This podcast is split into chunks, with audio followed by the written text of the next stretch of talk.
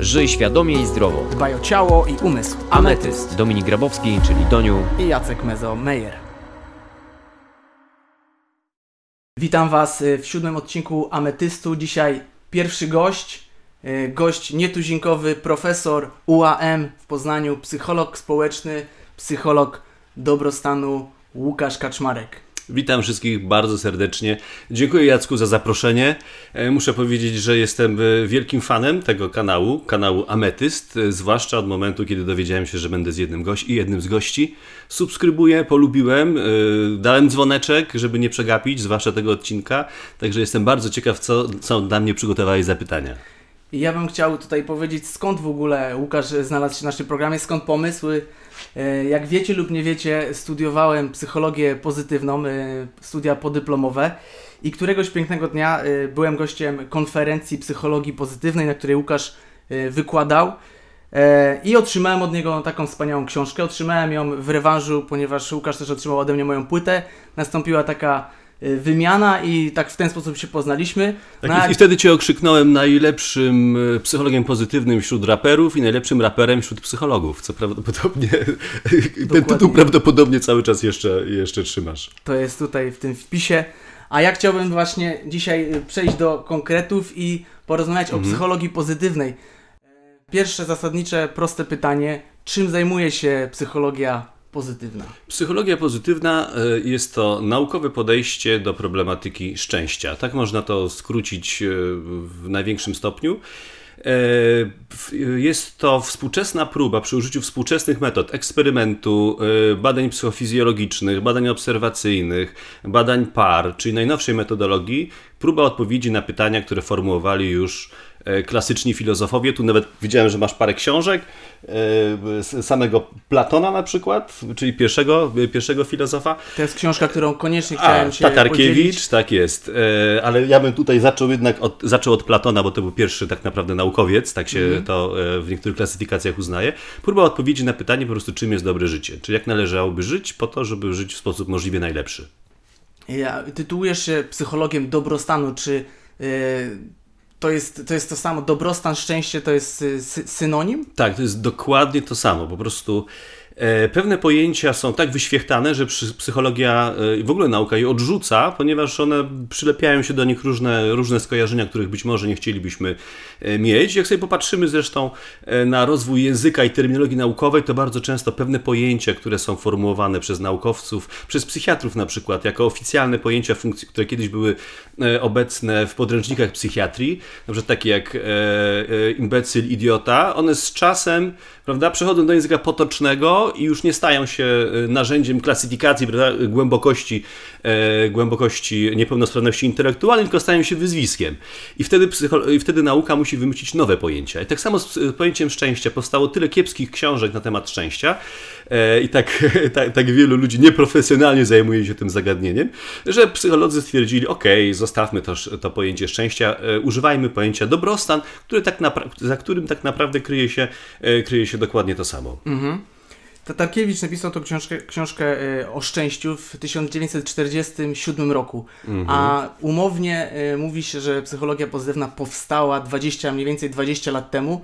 E, Dlaczego akurat ta cezura i co się wtedy stało takiego, że akurat byliśmy świadkiem pewnego nowego otwarcia?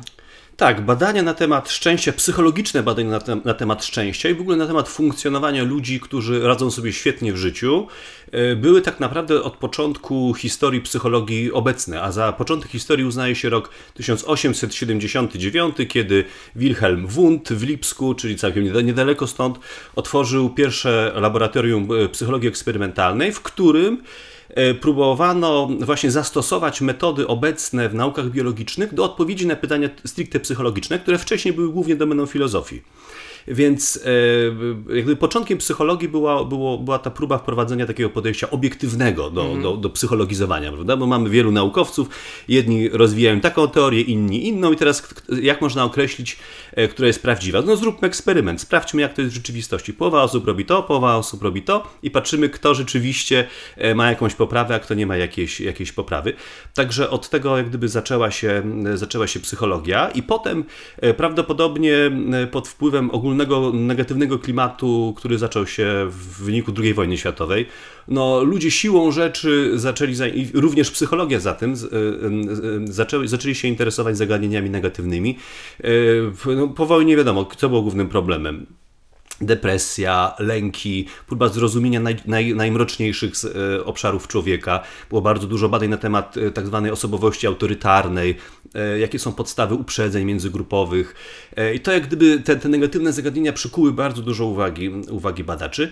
I dopiero z czasem, prawda, jak nasze społeczeństwo zaczęło, się- zaczęło się odbudowywać, to pojawiło się, e, jak gdyby pojawił się powrót do tych, do tych idei, które były, które były obecne od samego początku, czyli, e, czyli e, pojawiło się znowu pytanie, okej, dobrze, ale jak już rozwiążemy wszystkie problemy człowieka, jak już naprawimy wszystko to, co, e, to, co złego może się w, w człowieku zepsuć, no to jeszcze okazuje się, że jest dosyć duże pole rozwoju, bo jedni ludzie różnią się, e, ci, którzy nie mają żadnych zaburzeń, różnią się dalej e, w, takim zakresie, że jedni sobie mimo wszystko radzą jeszcze lepiej niż, niż przeciętnie, a inni mniej. Tak jakbyśmy prawda, popatrzyli sobie e, na, na przykład na, tak, e, na taką tak metaforycznie e, na zdrowie człowieka, bo to też jest zagadnienie bliskie tobie i temu, temu kanałowi, e, no to też widzimy, że są ludzie, którzy nie mają chorób, Prawda? No ale to jeszcze nie znaczy, że tutaj już się nic nie różnicuje między nimi. Inni mają bardzo fajny, y, rozwijany potencjał zdrowia poprzez aktywność fizyczną, zdrową dietę, e, e, odpowiedni sen i tak dalej, a inni po prostu są w stanie takim neutralnym. Nic im nie jest, ale nic szczególnego, pozytywnego w ich zdrowiu się nie dzieje. Także kończąc jeszcze, bo przepraszam, bo chcę tylko dojść się do, bardzo mocno w czasie, ale dojść do tej dobrze. konkluzji. Mamy czas. Tak, mamy czas. Dzieci już śpią nasze, także możemy tutaj sobie gadać pe- pewnie długie godziny, e, tak jak to robili filozofowie greccy, tylko oni e, mieli tak, tak zwane sympozja, nie? Sympozjon to, to chociaż mm, odcinałeś się od tego w, w pierwszych odcinkach, e, w pierwszych odcinkach tutaj ametystu, bo sympozjon to znaczy wspólne picie, nie? Sympozjum, czyli No tak, wspólne tego, picie. wiesz, od tego się można pić różne rzeczy. Można pić różne rzeczy, chociaż Grecy, Grecy pili wino, ale mocno rozcieńczone.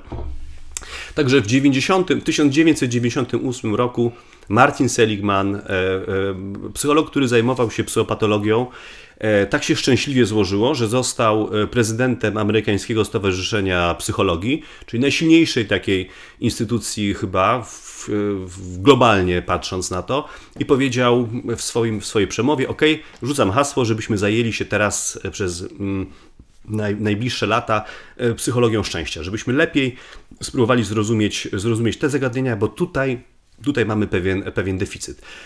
No i użył fajnego właśnie sformułowania psychologia pozytywna, e, pod którym tak naprawdę zrzeszyli się ludzie, którzy zajmowali się tymi zagadnieniami dużo wcześniej, bo psychologią szczęścia nawet u nas przecież w Polsce zajmował się profesor Czapiński i pisał świetne książki na ten temat, ale nie tylko on, e, bo też e, tutaj w Poznaniu zajmowaliśmy się zawsze psychologią zdrowia i też właśnie w dużej mierze psychologią dobrostanu, w związku z tym, że zdrowie się definiuje jako dobrostan biologiczny, społeczny i też właśnie subiektywny. Także po prostu coś takiego prawdopodobnie jakiś klimat nastąpił w rozwoju psychologii i być może życia w ogóle, e, że ludzie, ludzie poczuli się bezpiecznie i pomyśleli sobie, no dobra, ale teraz powiedzcie nam, co jeszcze można tutaj zrobić. Ja w międzyczasie y, prezentuję właśnie książkę Seligmana. Napisał kilka książek, ale to jest jego najświeższa z y, 2011 roku y, Pełnia życia, Flourish, y, angielski tytuł. Mhm. E, I y, Martin Seligman, to jest taka anegdota, on powiedział, że w momencie, kiedy ten przełom u niego w myśleniu nastąpił, jak jego wnuczka Mhm. powiedziała mu, że, że on taki jest maruder ogólnie, że zajmuje się tą, tą y, ciemną stroną Ale to była córka, to była Była córka. córka? Bo on ma dużo ale córek, także... Myślałem, że wnuczka, bo on taki już... Ta y, córka ma już 20 parę lat. Rozumiem, w każdym razie. To była córka. I on, on też stwierdził, że, że za, zajmowanie się psychologią pozytywną wpływa na niego bardzo pozytywnie, jako na człowieka, że on Mhm. po prostu się lepiej czuje. Mam pytanie do ciebie, jako badacza tego, tego fragmentu rzeczywistości. Czy ty też czujesz, że badanie psychologii pozytywnej sprawia, że ty jesteś szczęśliwszy? E, tak, spodziewałem się, taki, spodziewałem się tego typu pytania, e, więc nawet trochę nad nim myślałem, Mhm. ale raczej, raczej do, do żadnych wniosków nie doszedłem, dlatego że brakuje mi grupy kontrolnej. Nie wiem, jakim byłbym człowiekiem, gdybym się nie zajął psychologią pozytywną. Być może, e, być może byłbym taki sam. No, raczej jestem zwolennikiem, zresztą tu trudno nie być, skoro, jak się No, pytanie, popatrzy... czy wcześniej zajmowałeś się innymi fragmentami życia czy byłeś wtedy smutniejszym człowiekiem na przykład? Naprawdę trudno odpowiedzieć na, na takie pytanie, dlatego że e, jeżeli popatrzysz na wyniki badań naukowych, to się okazuje, że ludzie generalnie w przeszłości byli smutniejsi niż są teraz. E, w tym sensie, że e, w miarę, w miarę upływu lat z wiekiem stajemy się coraz mniej neurotyczni, coraz bardziej ekstrawertywni, czyli bardziej szukamy pozytywnych takich podniet niż e, unikania kart, tak, tak to można zde, zdefiniować, i mamy coraz lepszą kontrolę, kontrolę emocjonalną, oczywiście do pewnego, do pewnego tam s, e, e, wieku. Także ja mam poczucie tego, że jestem dużo szczęśliwszy niż byłem w przeszłości, ale nie, nie byłbym pewien, czy, czy jest to związane z psychologią pozytywną. Na pewno robię pewne rzeczy, o których e, zwracam uwagę na pewne rzeczy, które wiem, że, że są związane z psychologią pozytywną. Na przykład jak wracamy gdzieś z jakiegoś wyjazdu, e, to zawsze rzucam hasło, powiedzmy, no powiedzcie, co wam się najbardziej podobało w trakcie tego wyjazdu i tam sobie wymieniamy różne rzeczy e, po to, żeby lepiej to zapamiętać, żeby się lepiej utrwaliło, prawda, zgodnie właśnie z, z różnymi teoriami, teoriami psychologicznymi. Właśnie, ja bym chciał, ja bym chciał żebyśmy y, powiedzmy zdefiniowali, czym jest według y, y, naukowych podstaw szczęście. Oczywiście tych koncepcji jest mnóstwo, ale może jakbyśmy się skupili na tej koncepcji Seligmana, y, która jest y, tytułowana takim skrótem PERMA. Mhm. E, czy możemy coś o tym powiedzieć? Jak- Jakie to jest podejście? Mamy, mamy, mamy te koncepcje hedonistyczne, eudaimonistyczne. Czy mógłbyś y, kilka słów na ten temat? Mogę, chociaż e, Seligman zrobił taką teorię e, jak gdyby zbiorczą, nie? tak, bo są, by, było kilka różnych podejść do, do, do psychologii, tak jak wspomniałeś, główny taki e, podział, i to też jest od czasów klasycznych, e, to jest podział między hedonizmem i, i eudaimonizmem. E, to bie- Hedonizm myślę, że jest y, dosyć, dosyć y, kojarzony, ale nie wiem, czy nie tak... y, Eudaimonia myślę, że jest znana przynajmniej przez osoby, które oglądają ten materiał, bo rozumiem, że to są też twoi, e, twoi fani, a ty nada, nagrałeś płytę Eudaimonia, także oni pewnie, nawet jeżeli nie wiedzieli, to sprawdzili sobie na Wikipedii, co to jest. Ale oczywiście żartując, e, e, tutaj, no jakbyśmy chcieli szybko zdefiniować hedonizm i eudaimonia, można to bardzo, bardzo prosto zrobić. E, Hedonizm to jest po prostu taka orientacja życiowa, w którym kierujemy się tym, co dostarcza nam jak najwięcej pozytywnych emocji, jak najmniej negatywnych emocji i sprawia, że jesteśmy ogólnie zadowoleni z życia.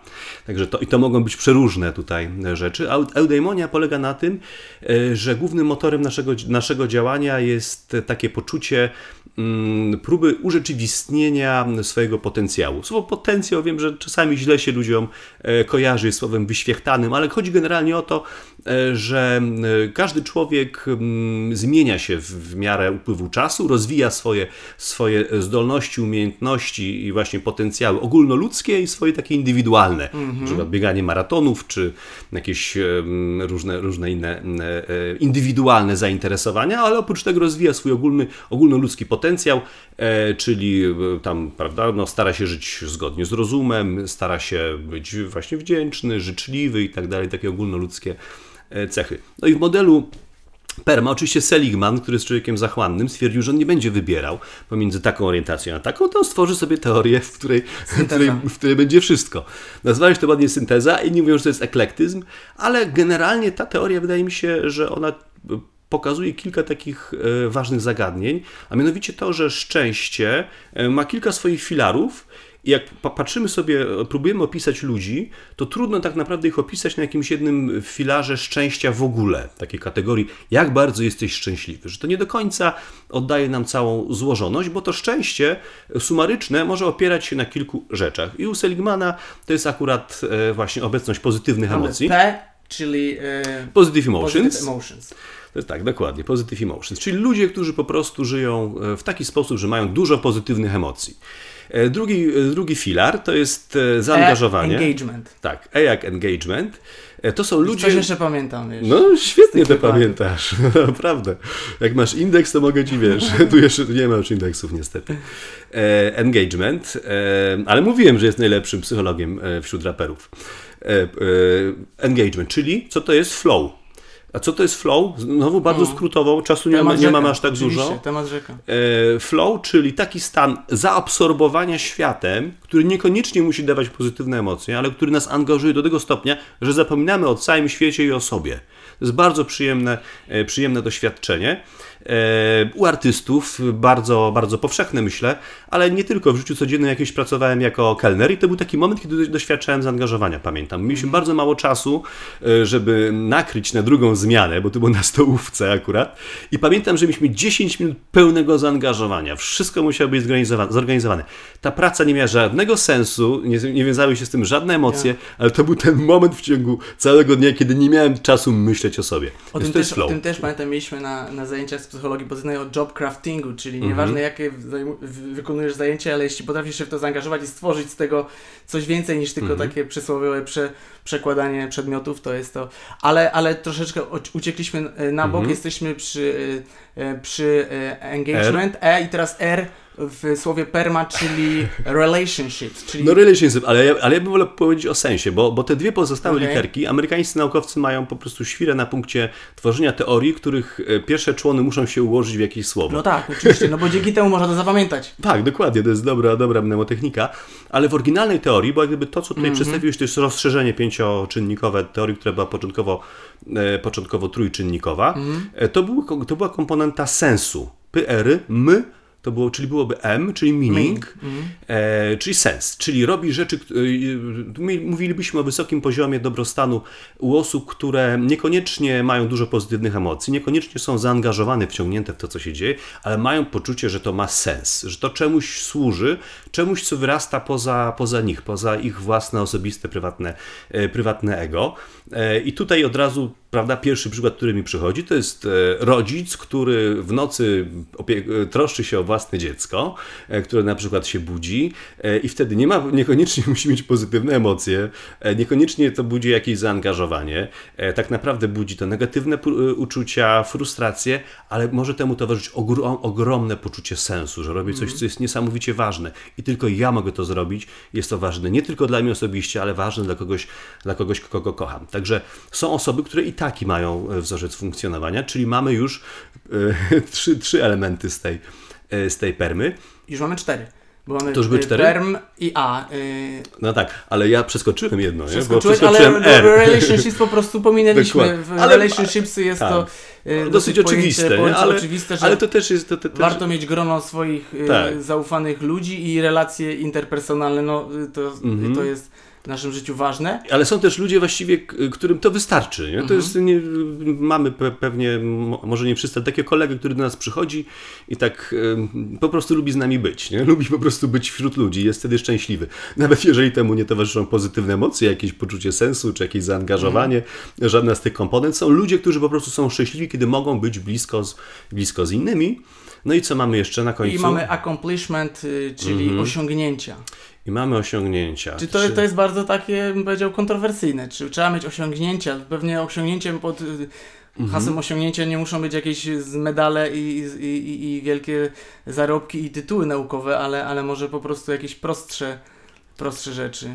E, Mogą być prostsze, ale mogą być też takie wprost, jak mówisz. No, na, nasz świat szczególnie oferuje nam w wielu różnych, wielu różnych obszarach levelowanie takie, nie? że po prostu osiągasz jakiś e, pierwszy poziom, potem wspinasz się wyżej i myślisz cały czas o kolejnym e, etapie. To się nazywa po prostu bardzo często wyścig szczurów, dlatego że jeżeli temu nie towarzyszą te pozostałe komponenty, tylko po prostu wciągasz się w takie życiowe levelowanie i robisz rzeczy, e, które nie dają ci poczucia sensu, nie masz relacji, nie masz pozytywnych emocji, nie masz zaangażowania, to możesz uczestniczyć w takim wspinaniu się na górę. Jak tam wejdziesz, to zobaczysz, że nic tam nie ma. Także to jest taka ryzykowna ścieżka, ale jak sobie popatrzymy na ludzi wokół nas, to zobaczymy, że wielu ludzi tak właśnie żyje i to im w pełni wystarcza do tego, żeby, e, żeby, się, żeby mieć poczucie szczęścia. Jestem szczęśliwy. Dlaczego jesteś szczęśliwy? No bo słuchaj, ostatnio awansowałem w pracy i jest jeszcze szansa, że niedługo wyżej awansuję i będę z czasem tam e, CEO i tak dalej i, i, i tak, taka jest, taka jest, taki jest mój pomysł na życie i jest to jeden z równoważnych sposobów na życie. Jest możliwe pełne życie, e, czyli takie, gdzie e, nasze życie spełnia wszystkie, wszystkie te pięć kryteriów. Rzadko to się zdarza. Ja na pewno nie, byłbym, nie byłbym tutaj e, jakimś, e, jakąś osobą, która by się sklasyfikowała wysoko na tych wszystkich. Nie wiem, jak to u Ciebie, nie wiem, jak u Państwa. Napiszcie w komentarzach. Ale tak byłoby bezpiecznie, dlatego że jak patrzymy sobie na, tak, na możliwość zapewnienia jakiegoś bezpiecznego poziomu, poziomu funkcjonowania, to pewnie dobrze by było mieć czynić inwestycje e, w ten nasz dobrostan w kilku różnych obszarach, na wypadek jakby gdzieś coś w jednym obszarze zawiodło, to pozostaje nam jakiś, jakiś inny. Zgadza się. E, Twoja książka, e, tytuł Pozytywne interwencje psychologiczne. Mhm. E, Ten tytuł, powiem Ci, e, na początku mnie troszeczkę odstraszył. No właśnie, nie wiem E, czemu. Ale jak poczytałem, to, to czytało mi się równie dobrze jak Seligmana, co najmniej. e, A, dziękuję, Równie dziękuję. dobrze. Ale chciałbym, żebyś e, powiedział jednym, jednym zdaniem, e, czym są w ogóle pozytywne interwencje psychologiczne, bo tak jak rozma- porozmawialiśmy trochę o koncepcji szczęścia, Mhm. to o tym po- poruszasz w książce na początku, mówisz czym jest psychologia pozytywna, a potem przechodzisz do interwencji pozytywnych. O, o, o, Mhm. co, o co chodzi? Co, czym są interwencje pozytywne? Pozytywne, e, pozytywne interwencje, e, znowu mówiąc bardzo krótko, są to takie aktywności e, ukierunkowane na zwiększanie obecności w życiu pozytywnych emocji, pozytywnych myśli, pozytywnych działań, które sprzyjają osiąganiu wyższego poziomu szczęścia. W skrócie można powiedzieć, że są to interwencje sprzyjające szczęściu. Dlaczego interwencje? Dlatego, że są to takie pomysły działań, które zmieniają Twój dotychczasowy sposób działania. E, Czyli normalnie funkcjonowałbyś w określony sposób, ale pod wpływem lektury, e, psychologa, e, jakiegoś dzieła, dzieła sztuki, nagle następuje w Twoim życiu jakaś refleksja, jakaś myśl, który mówi, która mówi, chcę coś zmienić. Czyli następuje jakaś interwencja, mówię, muszę coś zmienić. Moja normalna trajektoria życia jest taka, a ja chcę ją zmienić. Stąd mowa, mowa o interwencji. No dobrze, to jakbyśmy chcieli praktycznie poradzić komuś, y, kto chciałby, że tak powiem, samo się doskonalić, Mhm. jakaś jedna prosta taka interwencja, czy to możesz na... Bo tu nie chodzi o to, że przychodzisz do psychologa i mówisz zastosuj wobec mnie jakąś interwencję, tylko każdy może, rozumiem, to w swoim zakresie też robić.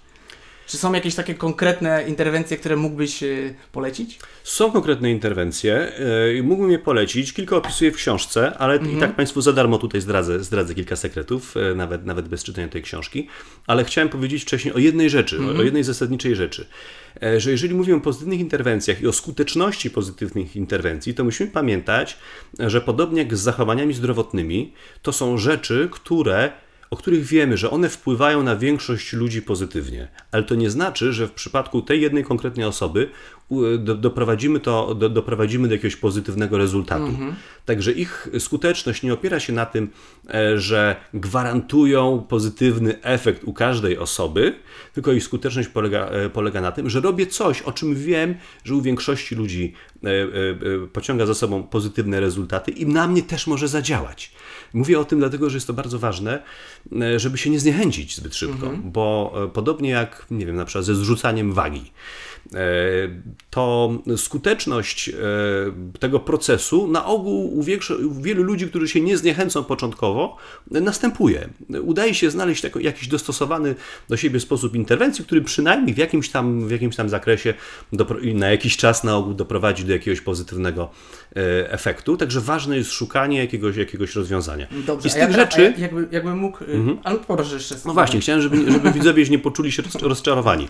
Że z tych rzeczy, które na pewno mógłbym, e, mógłbym polecić, bo są to najprostsze rzeczy i naj, naj, naj, najbardziej skuteczne, e, to są rzeczy e, oparte na, prakty- na praktykowaniu wdzięczności.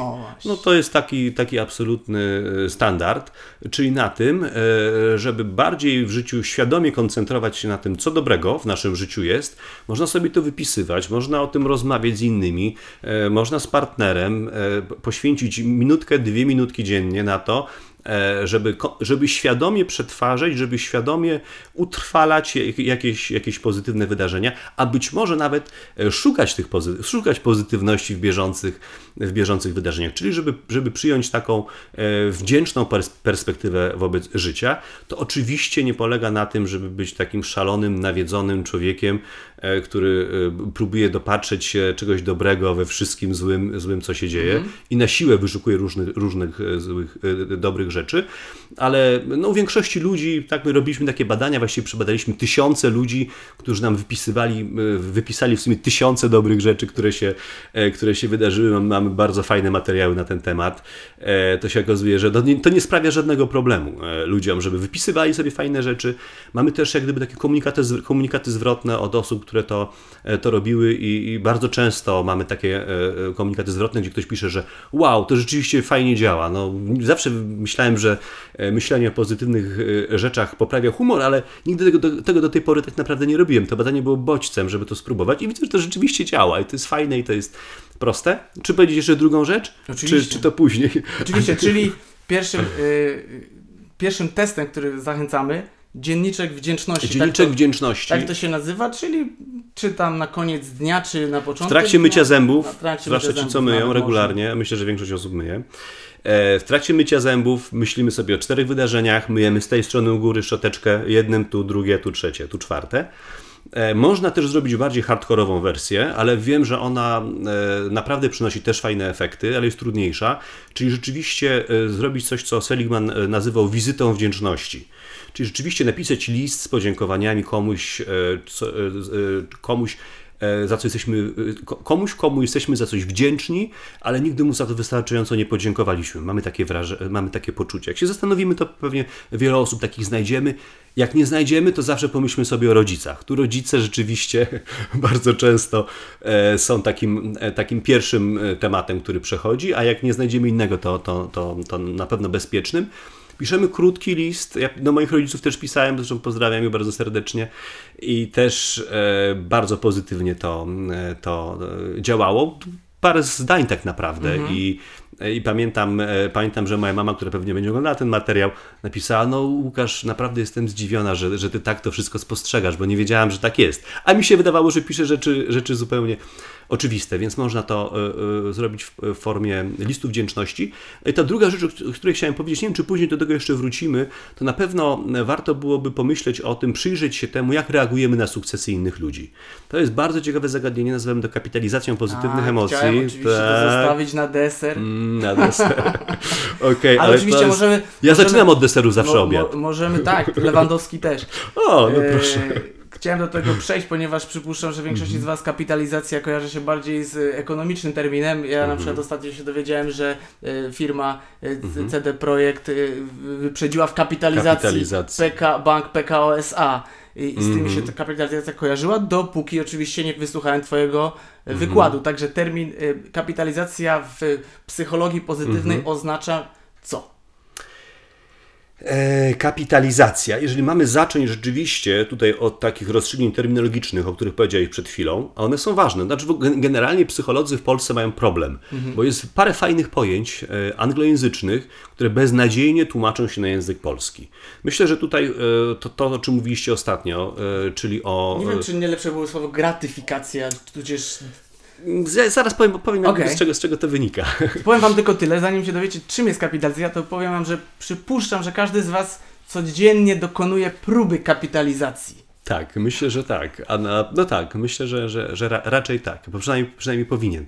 E, także jest parę takich pojęć, jak na przykład mindfulness, piękne słowo, brzmi fajnie, po polsku uważność, od razu ciarki chodzą, chodzą tutaj po skórze, nie wiem jak u was, uważność, wyży, to, to, to w ogóle ła- ładnie nie brzmi. Ja już, się- ja Mindfulness, się oswoiłem. Swoli, no tak, czy ostrożna uważność, nawet na początku tak się mówiło, bo uważność ludziom, ludziom nie pasowała.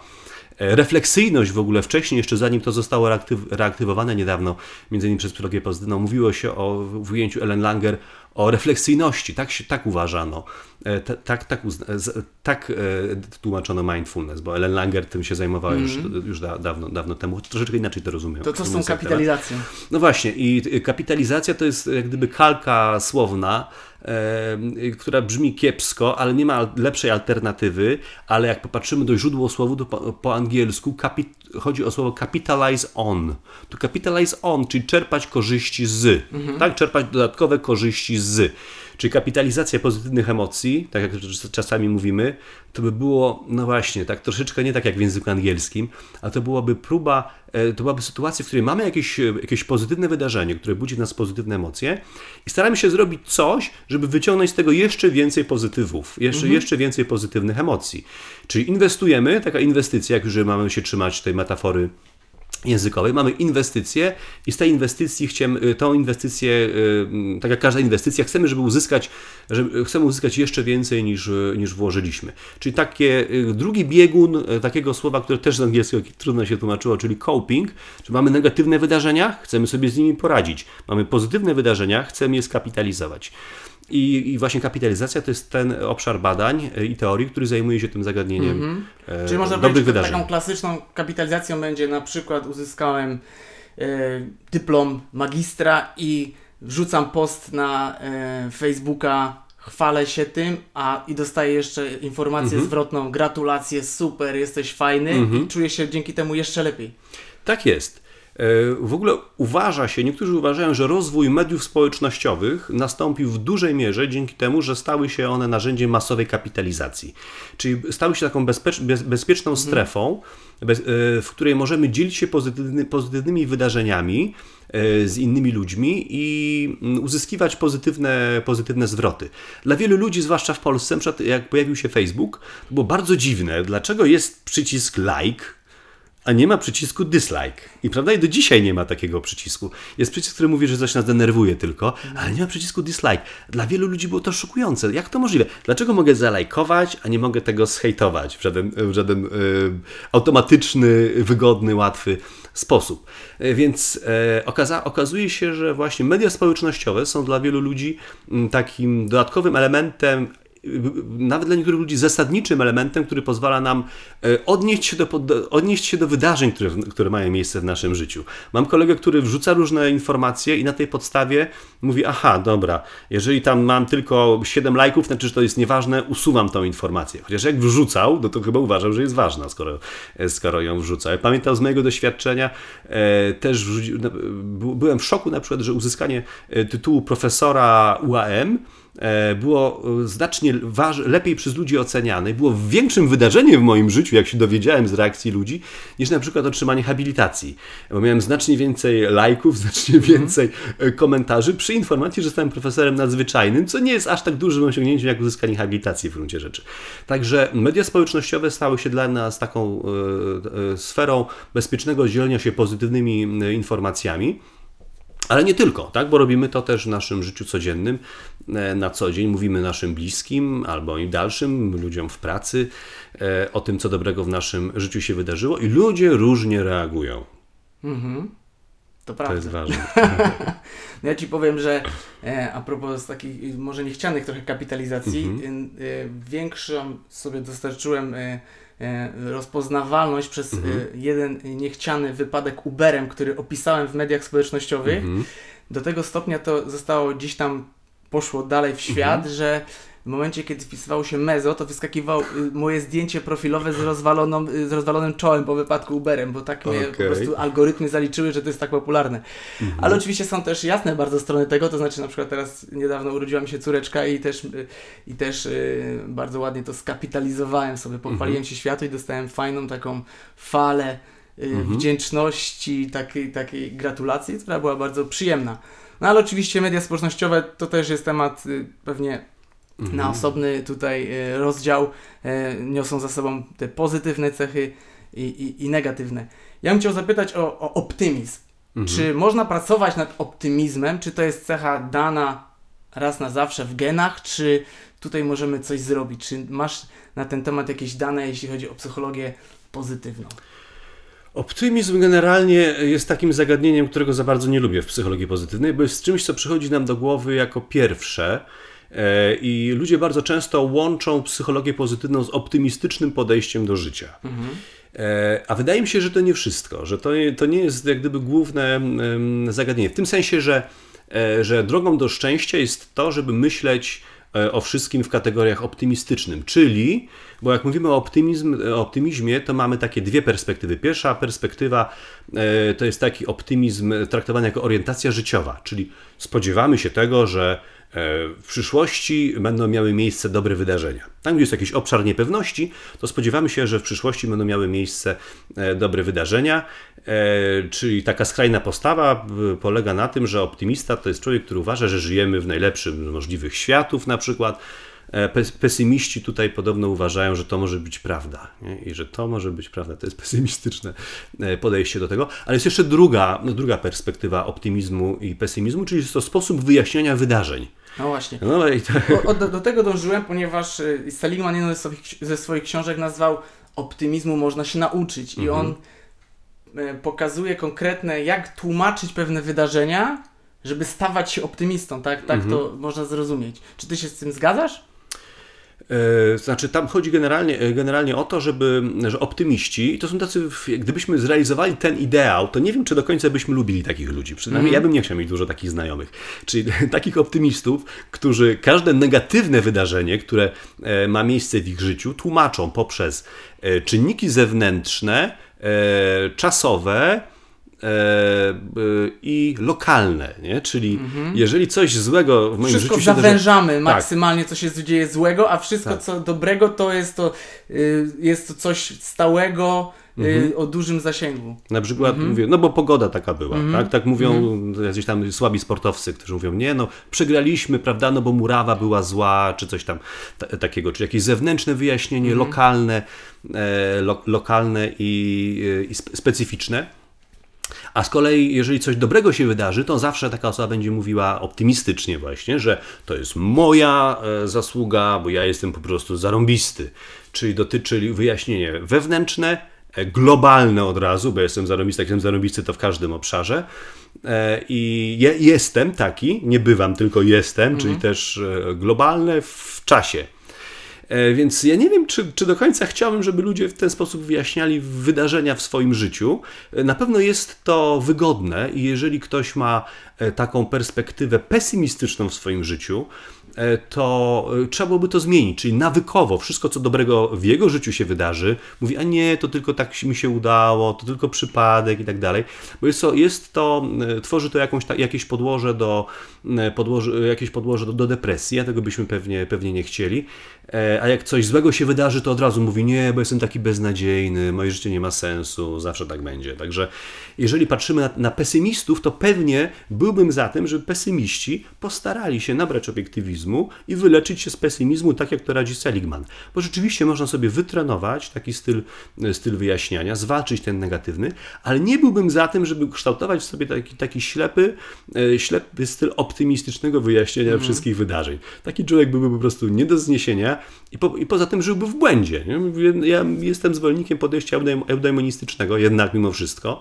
czyli e, takiego, gdzie szczęście polega na radowaniu się prawdą. Prawdą o sobie, prawdą o świecie, e, która czasami może być troszeczkę gorzka, no ale musimy, żeby się rozwijać, żeby iść do przodu, musimy wiedzieć, że niektóre nasze porażki są naszą winą, naszą winą, wtedy możemy ich uniknąć w przyszłości, a niektóre nasze sukcesy są zasługą innych ludzi. Tak, ale właśnie teraz mi nasunął jeszcze taką refleksję, że ta prawda Mhm. w różne, różnych etapach historii prawda jest troszeczkę inna. Na zasadzie zupełnie inne rzeczy nas zadawalały 50 lat temu, a Mhm. inne rzeczy nas zadawalają dzisiaj. Przeczytałem niedawno książkę Stevena Pinkera, Nowe Oświecenie, i on tam Mhm. analizuje, jest to taka optymistyczna w swojej wymowie książka, analizuje pewne takie obszary postępu ludzkości. Analizuje, że ży- żyjemy dużo dłużej, Mhm. e, gdzie śmiertelność noworodków jest y, coraz mniejsza. Mhm. E, zasoby, PKB rośnie. Mhm. Generalnie coraz mniej ludzi ginie w wojnach, coraz Mhm. mniej ludzi ginie w wypadkach Przynajmniej samochodowych. u nas, no tak. Tak, a, a ten poziom globalny szczęścia się nie Mhm. zmienia właściwie. Okej, Co ale... na to ma y, psychologia pozytywna powiedzieć? Y, Czy ta praca jakby nad sobą jest zupełnie nieistotna w tym momencie, kiedy ten poziom szczęścia i tak i tak się nie zmieni na dłuż, w dłuższej perspektywie, bo nawet jeśli ja mam coraz więcej, to sąsiad też ma coraz więcej, więc się porównuje do sąsiada. Okej, bardzo dobre pytanie. E, I znamy na nie odpowiedź. Nie wiem, czy mamy czas, czy, czy do 12 się wyrobimy, Proszę, spróbuj tak y, ale streścić. mówiąc, mówiąc w To dużym jest ważna skrócie- odpowiedź, więc wiesz. To jest bardzo ważne pytanie, bo to jest pytanie o to, w jakim stopniu nasze życie jest determinowane przez okoliczności, czyli przez warunki życia. I mamy badania, które pokazują, i wiemy dlaczego, że okoliczności w bardzo małym stopniu odpowiadają za nasze, e, za nasze poczucie dobrostanu, subiektywne poczucie dobrostanu. E, Czyli na przykład, jakim samochodem jeździmy, w jakim domu mieszkamy, jaką mamy żonę, jakich mamy przyjaciół, w jakim mieszkamy mieście e, i tak dalej, i tak dalej, jakiego mamy smartfona i tak dalej. E, I wiemy dlaczego tak jest. E, Wyjaśnia to doskonale teoria tak zwanego he- hedonistycznego kołowrotu, e, czy też hedonistycznej bieżni, można byłoby tak powiedzieć w naszych czasach, taki tre- treadmill, czyli wydaje nam się, że, że posuwamy się do przodu, że biegniemy. Nie wiem, czy ty korzystasz z bieżni, czy tylko biegasz, biegasz w terenie, ale wydaje nam się, że, że coś robimy, że idziemy do przodu. Czyli jest coraz lepiej, mamy coraz lepsze telefony, coraz lepsze komputery, coraz lepsze domy, coraz lepsze samochody, a nasz dobrostan nie postępuje. Wiemy dlaczego tak jest, dlatego że e, nasze szczęście jest pochodną naszej uwagi. Czyli musimy coś dostrzegać, żeby tym się cieszyć. A nasz umysł jest tak skonstruowany, że dostrzegamy co? Dostrzegamy zmiany. Nie dostrzegamy rzeczy, które są, które są stałe, prawda? Czyli, że jak ja tutaj wszedłem do tego pokoju, to zobaczyłem go w całej okazałości, jaki jest piękny, fajny w ogóle, jakie są ciekawe rzeczy. Jestem pewien, że ty nie zauważasz tutaj tych wszystkich rzeczy, które tutaj są i nie dostrzegasz walorów tego pomieszczenia, bo, bo w nim cały czas Szybko żyjesz. adaptujemy się do, Adaptuj- przyzwyczajamy się do dobrych Dokładnie. rzeczy, szczególnie do dobrych chyba. Gwałtownie, do dobrych, do złych się nie przyzwyczajamy. Masz wygodne buty, szybko, szybko przestaniesz zwracać uwagę na to, jak są wygodne. Masz niewygodne buty, zawsze cię będą, będą wkurzały. Czyli te okoliczności, o których mówisz, one są stałe i dlatego nie mają prawa wywierać na nas, na nas długotrwałego e, wpływu. Gdybyśmy chcieli, żeby nasz dobrostan wiązał się z okolicznościami, to musielibyśmy wprowadzić sobie jakąś taką, jakiś cykl, żeby przerwać rutynę, żeby zmienić sobie coś. Czyli musiałoby być tak, prawda, że mamy wspaniałą żonę, ale żeby dostrzegać i cieszyć się tym, jak ona jest wspaniała, to musielibyśmy sobie zrobić, nie wiem, jaką- jakąś, jakąś sąsiedzką rotację mężów i żon, żebyśmy się wymieniali i wtedy, jakbyśmy trafili na tą fajną, to byśmy byli szczęśliwi. ja, ja, mam, ja mam prostszy sposób. Tak? A no, to byłoby złożone. żon. Tak.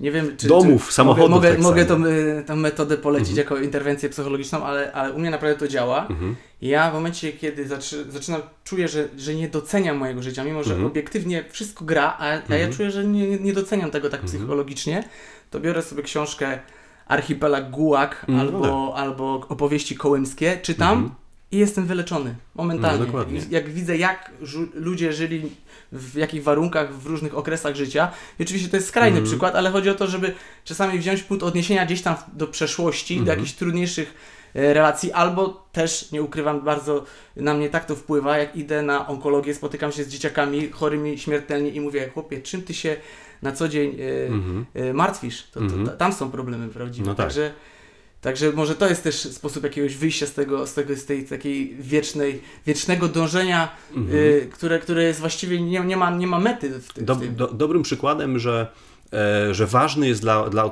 dla poczucia szczęścia punkt odniesienia, Mhm. jest to, co się działo u, u nas po wojnie. W 40, znaczy jak gdyby e, w 46 roku, właśnie to się, potem, to, to się ujawniło w 47, mieliśmy po prostu niesamowity przypływ e, dzietności w w społeczeństwie.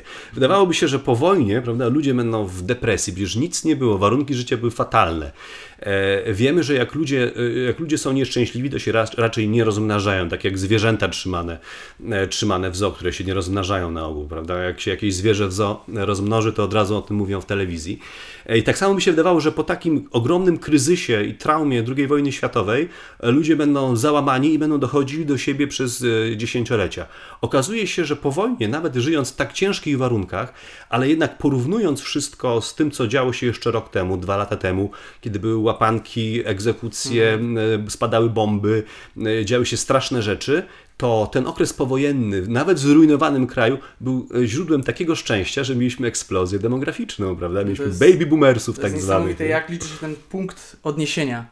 Mhm. E, W Twojej książce też wyczytałem e, diagnoza społeczna e, pana Czaplińskiego Mhm. z 2015 roku mówi, że mniej więcej 73% Polaków uważa się za szczęśliwych. Mhm. Jak to się ma według Ciebie do, do tego, że Polacy są uważani za generalnie maruderów, narzekaczy? Czy masz jakąś teorię swoją na ten temat? Czy on może coś wyjaśnia? Znaczy Polacy rzeczywiście są, mamy w, mamy w Polsce kulturę narzekania. Mi się nawet wydaje, że, że mamy takie narzekanie do kwadratu, bo my narzekamy też na to, że narzekamy. To już jest po prostu szaleństwo, ale jak się, jak się rozmawia o, o To narzekaniu... gdzieś takie, taki, takiego mema. To już nieco narzekanie co kiedyś. Mhm, No, to już nie jest to na... świetne. To już nie jest to narzekanie co kiedyś, ale my właśnie też lubimy narzekać na to, że, na, że narzekamy. To już jest narzeka... narzekanie do kwadratu rzeczywiście. No, ale mówi się, że mamy kulturę narzekania. Ale generalnie my nie wypadamy źle w rankingach, w rankingach szczęścia. E, Dlatego, że no, tak jak tutaj powiedzie- tak jak powiedziałeś wcześniej, jeżeli narzekamy, to znaczy, że mm, oczekujemy czegoś dobrego w naszym życiu, prawda? No, narzekam, że jest źle, to znaczy, że wierzę, że może być lepiej, a jeżeli człowiek oczekuje tego, że może być lepiej, to znaczy, że, e, że ma w sobie właśnie nadzieję, ma w sobie jakiś optymizm, tak jak chciałeś tutaj wcześniej, e, czyli jest to objaw w pewnym sensie zdrowia, tak? O ile to narzekanie nie, nie przeradza się w trwałe malkontentstwo, o którym pisał tutaj nasz, nasz wspólny znajomy Kwiatek niedawno, e, ojciec Kwiatek, to pewnie narzekanie jest takim pierwszym punktem wyjścia do tego, żeby w naszym życiu stało się lepiej. Ale też jeszcze chciałem Czyli zwrócić psycholog uwagę. y, pozytywny, psycholog Mhm. dobrostanu wcale nie uważa, że narzekanie jest złe. Narzekanie jest no, faktem, ale i, i jak gdyby, jeżeli ono e, polega na tym, że ja do, dostrzegam, że może być lepiej, e, to e, jest to pierwszy punkt do dobrej. O Jezu, chciałem powiedzieć do dobrej zmiany, ale, ale tak jest. Na, polityce, na politykę będziemy chyba zawsze narzekać. Chyba y, tak. Co by, co by się nie działo. Mhm.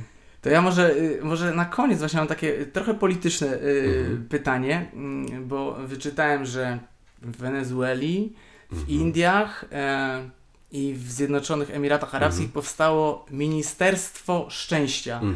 Co ty, jak słyszysz, że coś takiego się dzieje, czy to jest dla ciebie powód do jakiegoś takiego śmiechu bardziej? Czy traktujesz takie, takie jednostki polityczne na poważnie i czym takie ministerstwa y, właściwie miałyby się zajmować i czym się zajmują? Znaczy, jak popatrzymy, czym, czym one się zajmują, to możemy się trochę rozczarować. Akurat e, Mhm. jak prze, przejrzałem strony, na, co tak naprawdę te ministerstwa robią, to one się zajmują jednak głównie, to, są ministerstwa nieszczęścia. Mhm. Czyli zajmują się osobami, które są nieszczęśliwe. Zgodnie z takim założeniem raczej negatywnym, że, e, że ludzie Czyli będą Ministerstwo szczęśliwi. Opieki Społecznej. Dokładnie, niestety tak, trochę, trochę tak to wygląda. E, W tych krajach rozwiniętych jest trochę lepiej, we Francji na przykład. Tak gdyby wynika wszystko z tego, że jeszcze do pewnego czasu wydawało się czymś oczywistym, co mają robić politycy. No, Politycy przede wszystkim byli skoncentrowani na czym? Na e, PKB. Wskaźnik e, produkt Tak. krajowy brutto, zresztą nie bez powodu, dlatego że też mamy masę badań na ten temat, że jak rośnie produkt krajowy brutto, to ludzie, z wyjątkiem Japończyków i Belgów, nie wiadomo dlaczego, generalnie są coraz szczęśliwsi w tych państwach. E, I stąd PKB stało się takim fetyszem. Pamiętam, że jak mieliśmy kryzys, prawda, tutaj to, to też mm, tak ba- bardzo dumnie nasi tutaj umiłowani e, przywódcy pokazywali właśnie takie mapy, gdzie było, że o, a nasze PKB to zostało na jakimś tam e, poziomie i ciągle w wiadomościach się mówi, że PKB wzrosło tyle i tyle.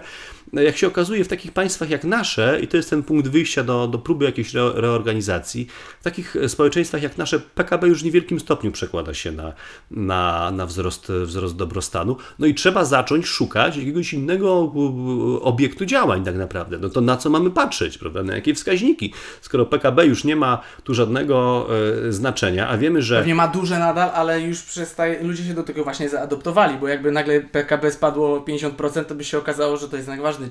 Dokładnie, tak jak, d- dokładnie. no, ta, ta, Ale, tak ale jak rozumiem jaka jest idea, że szukamy, trzeba znaleźć, szukamy jakiś- tych niuansów. Jakiś inny, inny wskaźnik, prawda? Jakiś inny wskaźnik. Który wskaźnik byłby tutaj Bo- najbardziej istotny yy, z, z takiej społecznej i i powiedzmy psychologii pozytywnej? e, który wskaźnik byłby istotny, najistotniejszy? No wszystkie te wskaźniki szczęścia, o których mówiliśmy Aha. na początku. Możemy, możemy sobie zrobić taką... Tylko według Seligmana? Czy... Według Seligmana możemy, możemy nawet to zrobić. Obojętnie. Ja byłbym raczej za Seligmanem, żeby popatrzeć Aha. też na te wskaźniki e, eud- eudaimonistyczne, e, żeby po prostu patrzeć na ile te, te działania e, naszych umi- umiłowanych przywódców przekładają się właśnie na coś, co jeszcze dla ludzi ma jakieś znaczenie.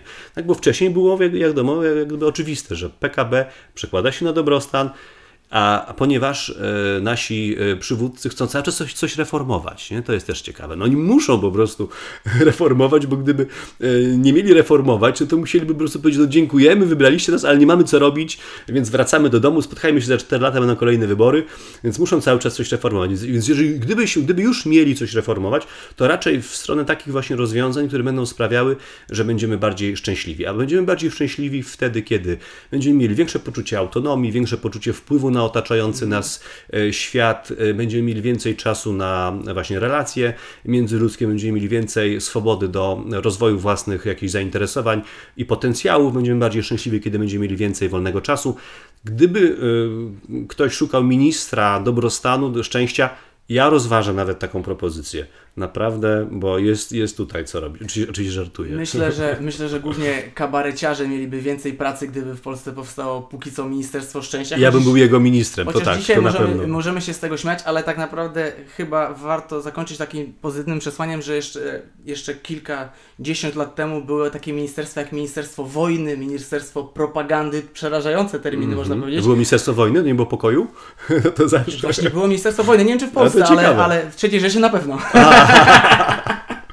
No W tak. każdym razie cieszmy się, że dzisiaj mamy takie y, dylematy, czy ma Mhm. powstawać y, Ministerstwo Szczęścia.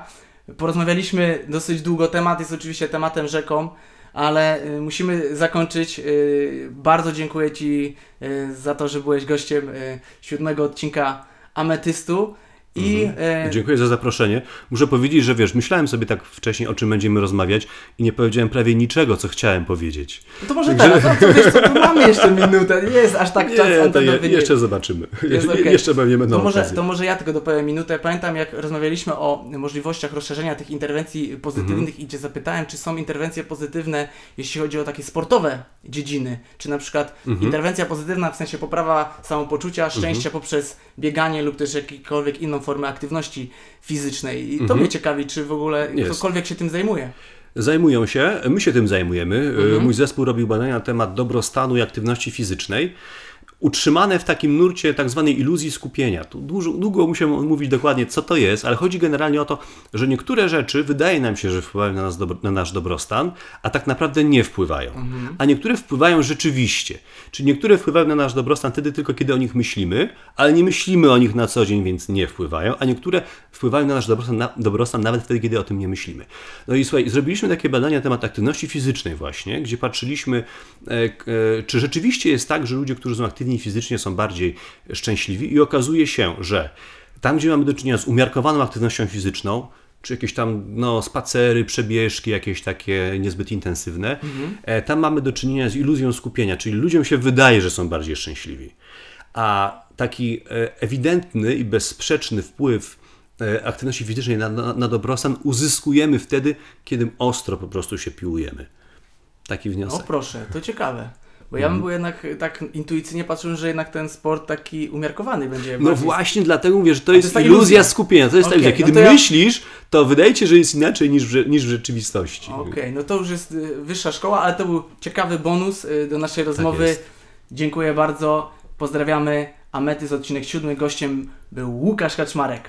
Dziękuję bardzo. Dzięki. Żyj świadomie i zdrowo. Dbaj o ciało i umysł. Ametyst. Dominik Grabowski, czyli Doniu. i Jacek Mezo-Meyer.